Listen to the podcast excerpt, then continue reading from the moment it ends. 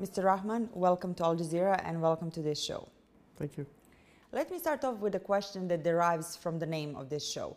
You have received an impressive number of awards. Can you tell me what separates winners from non-winners, both metaphorically and literally? What separates those whose work gets recognized in due time from those who don't get that? In my opinion, I never research things that how to win or anything. I just want to be passionate.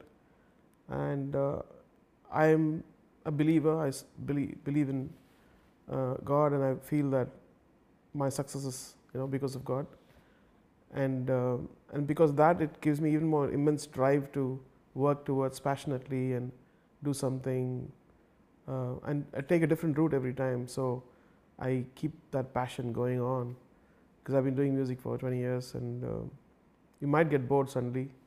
So I don't want that to happen. So when you take a different route, of course, it feels right. When you take the same route as somebody else taken, then it's very difficult to beat that. So that, in my opinion, that was one of the most interesting things which happened to me, which is great. You have recently shocked everyone when you said that you never compose or create for more than 20 minutes in the studio or 30 minutes on the outside. And for years, the world took for granted the words that talent is 10% inspiration and 90% perspiration. And now you have proven them wrong. I feel that creativity is not like something you sit and beat yourself and you get it out. It's like you feel at ease, you feel at calm, you feel, and then you get the best ideas. Under pressure, some other ideas come in, but that doesn't repeat. It exhausts you. There are two different things which I talked about. The main creative idea of a thing, like a tune, you can't try too hard on that. It just comes out and you feel that whatever state of mind you are, like the pure state of mind, the tune actually reflects that. But the production of that, like dressing it up, that takes time. But what I talked about in that was the nucleus of it, the idea of it, the core, heart of it. It's just, you should not spend too much of time on that. If you spend, then something is wrong. So what is your art of motivation?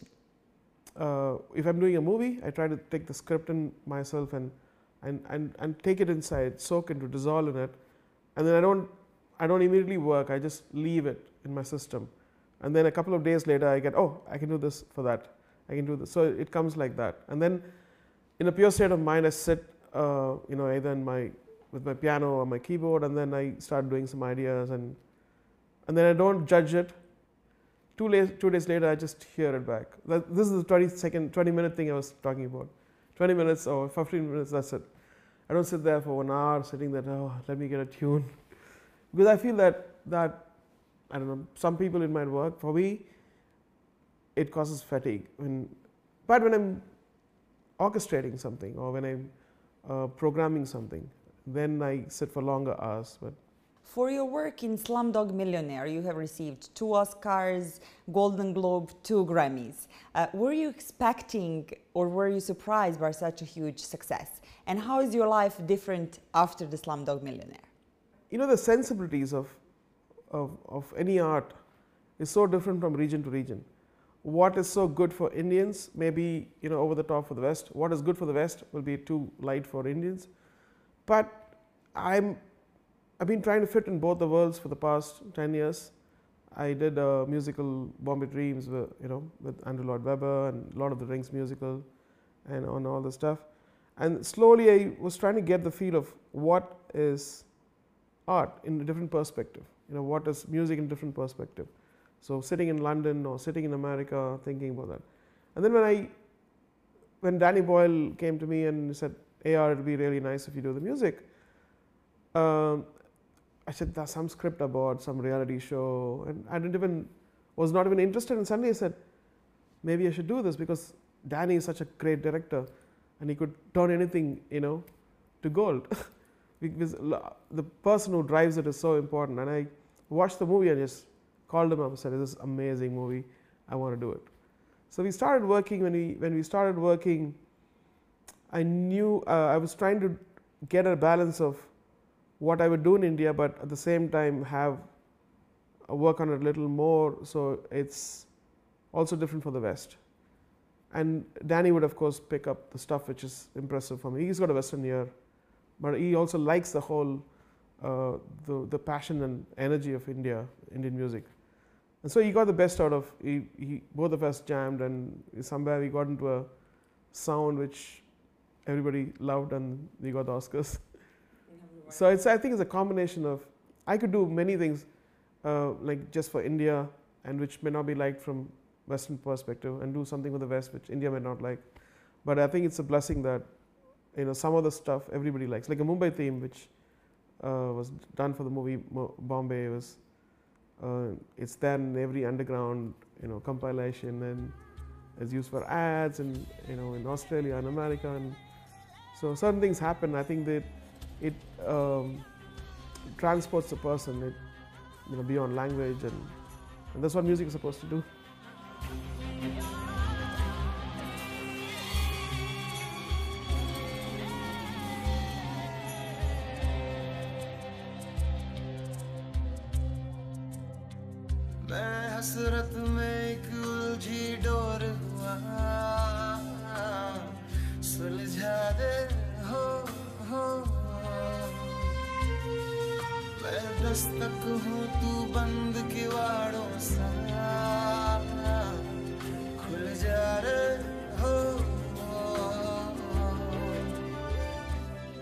Now you have both Hollywood and Bollywood on your plate, so to speak.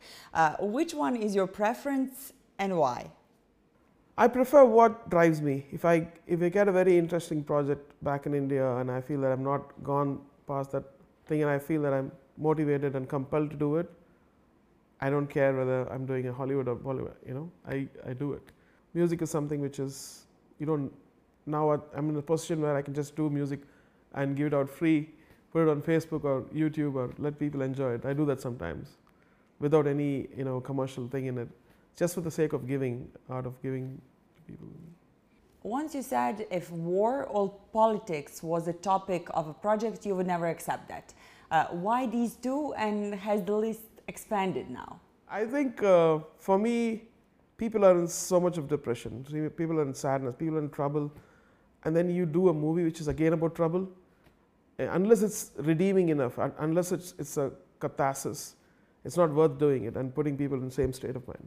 I want people to, you know, go in another world, transport them through art and give them hope. Those kind of movies I love, and not again getting confused or, you know, do something which is. So that's the reason. That's the reason. So I'm very particular about what movies I choose, and that reflects on my music too.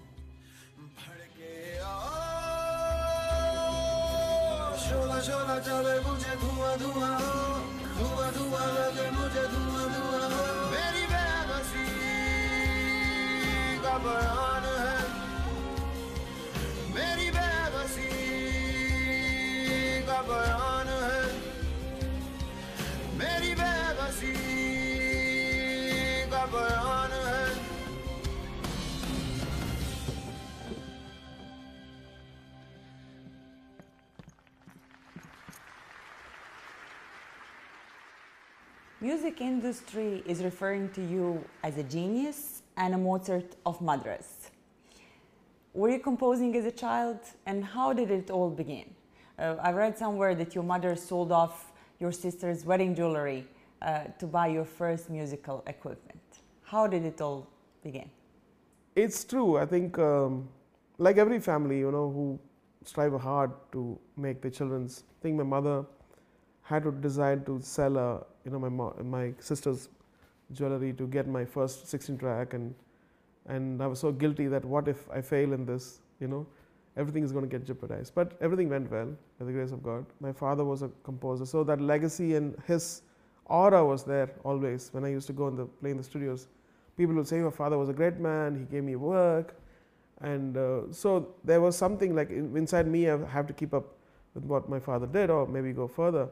But it so happened that I started music like a profession. Like I had to set up equipment, I had to play, and then it became a passion when I started composing. When I started composing, I felt like a kind of pure feeling, which And when people started liking it, it's an amazing feeling when you write something.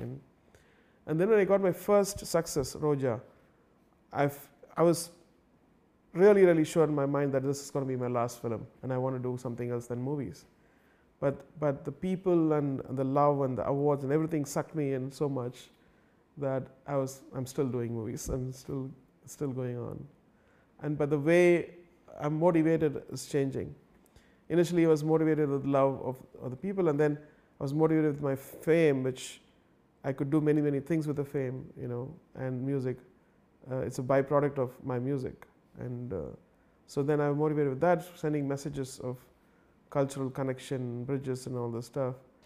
Do you feel that artists, celebrities, worldly known people have some sort of responsibility to raise awareness to certain bad issues like poverty, war, civilian massacres? Should they do that, and can they help? Well, it is a pattern. It's become a pattern. It doesn't.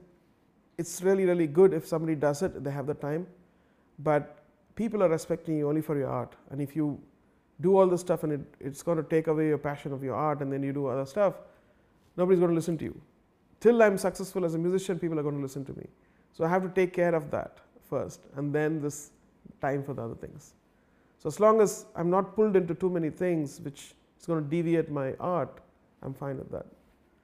After doing an anti-poverty theme song for United Nations, you have established your own A.R. Rahman Foundation in India. What is the main aim of this foundation? The foundation is the goals, the Millennium Goals, about eradicating poverty by 2015. Many countries have signed, but I don't know what they're doing. My aim was to raise awareness for that. And in that, I discovered that what if I really go hands-on and do music education and try to connect people and divert them from being in a vacuum or in doing nothing, but like being musicians, making them musicians. And we're trying to do that for the past 3 years, and we've I think succeeded in a way where we have 30 to 40 children now. We're expanding more. We're teaching strings instruments, which nobody's ever willing to learn. It's so beautiful to see them blossom into these beautiful players.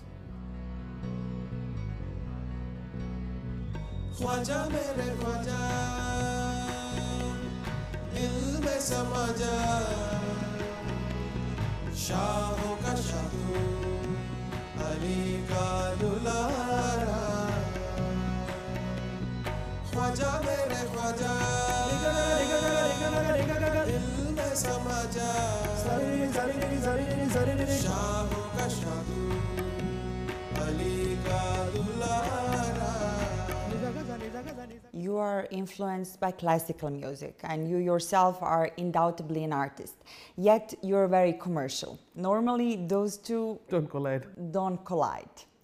Does a true artist have to make sacrifices or compromises for his art, his work, to become commercial? The problem is I am in a wide range of musical landscape, because I do pop, film stuff, orchestral scores, working with the London Philharmonic, LA Philharmonic, at the same time working with the Pussycat Dolls. So my range, because I'm a film composer, I had to do everything. It's hard to pin down to a sound, which I want to do in the future. We'll probably do an album which is just one sound. But I'm musically, I think it's excited me, for me, exciting journey for me to discover many different styles, and having this goal and going to a whole new route of musicality, which I always wanted to go. Speaking about new routes, you are here in Sarajevo, Bosnia for the first time. What brings you here? And are you planning collaboration with an artist from this region in one of your new projects, for example? Bosnia has a strange connection. When I started my music, 5 years I never did any concerts, and suddenly a gentleman came to me from Malaysia, said, I want you to do a, like Bosnian fundraising concert. I said, okay, I can do that. I felt really good doing that, because at that time, '96, Bosnia was in a different state. And that made me do my first concert.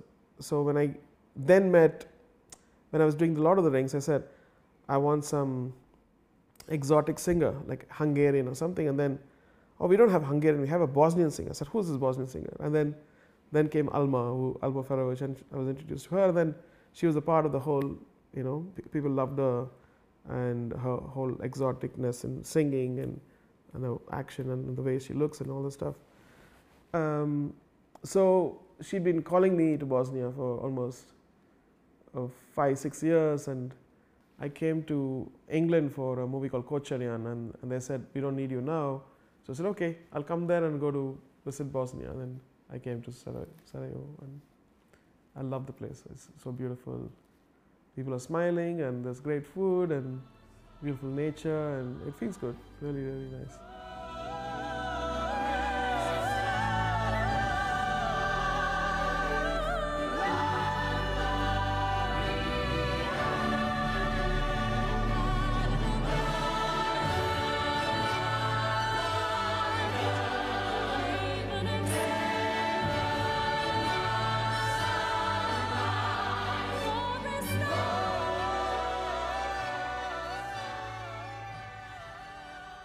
You compose for movies, musicals, you sing, you have concerts with Philharmonics, and now you have your own band, Superheavy.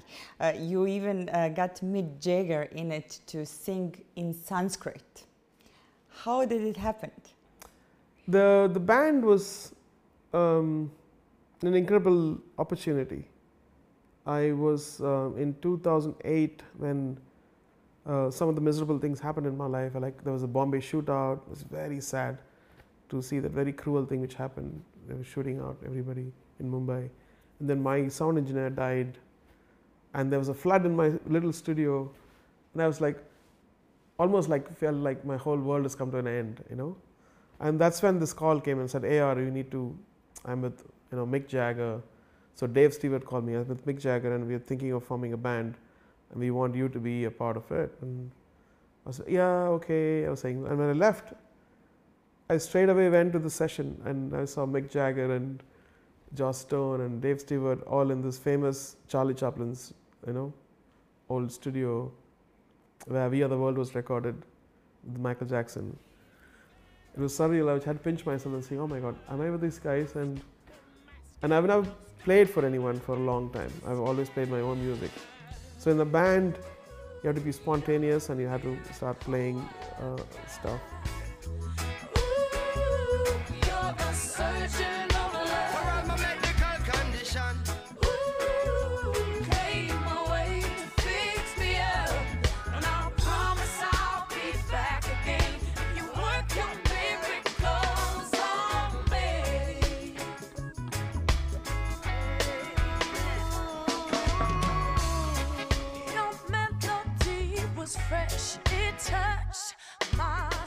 You were born a Hindu, and then at one point in your life, you got influenced by Sufism and converted to Islam. Not just you, your entire family.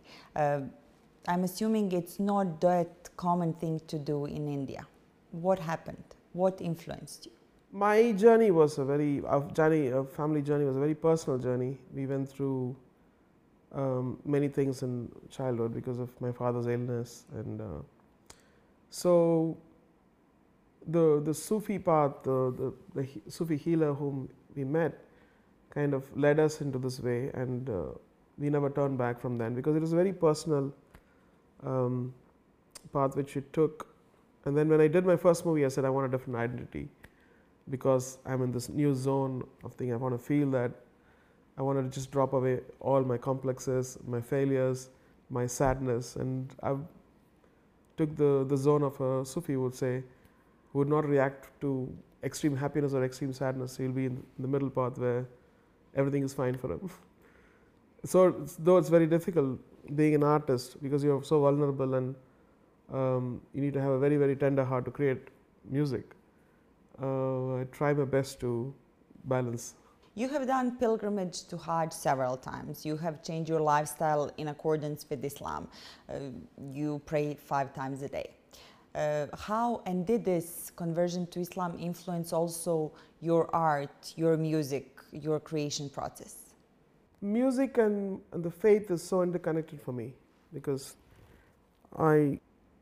whenever I sit for composing, I feel that all my music is ended, and if nothing new comes, I'm finished. So there is a kind of anxiety, and there's a kind of doubt till I'm filled with something beautiful which comes. I believe that it comes from divinity, and I'm just like an instrument. And so it revives my faith every time something good happens. What do you think about image of Islam today? In my opinion, I'm not a politician. I don't know how to judge what is happening. And you can't just paint the same picture on anyone, like these people are bad, these people are good. So I've seen goodness in everybody, and I can see bad also, but I don't want to see it. I just want to see, like I personally work with a lot of Jewish people out in Hollywood, and they're lovely, they're like my family, and they treat me like the family. And same way when I am in India, a lot of my friends, my musicians, my singers, they're Hindus, Christians, Muslims, all kinds of people, non-believers too. Like many directors are atheists. So you need a state of mind to respect everything, what people believe, and all I'm concerned is what image I'm setting to my family, and how great a human being I could be to reflect, my enlightenment. I'm very inspired by the teachings of Sufi Khaja Garib Nawaz, who comes from Ajmer. So he says that a Sufi has to be like the river. The river doesn't block water for this religion, that religion, it gives to everyone. Be like the sun gives light to everyone, not this sect or this nation or that nation, and be like by the air, where everyone can breathe. So I want to be unconditional in my life. I want to follow that advice, where I want to be giving to everyone, not I'm nice to this person or this religion or that religion.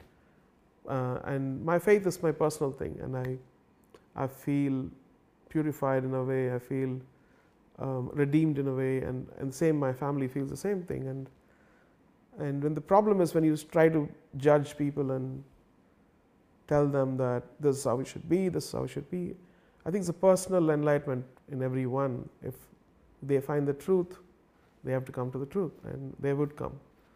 By telling people that this is good, they're not going to do that. But by being an example, as a great human being, like what the Prophet is, when you see the Hadith, peace be upon him, that he is a mercy to the world. And I believe that every person in this religion could be that, become the mercy to the world. And that's going to change everything. And if you believe that, then there's only one thing, which is love. And giving rather than judging people.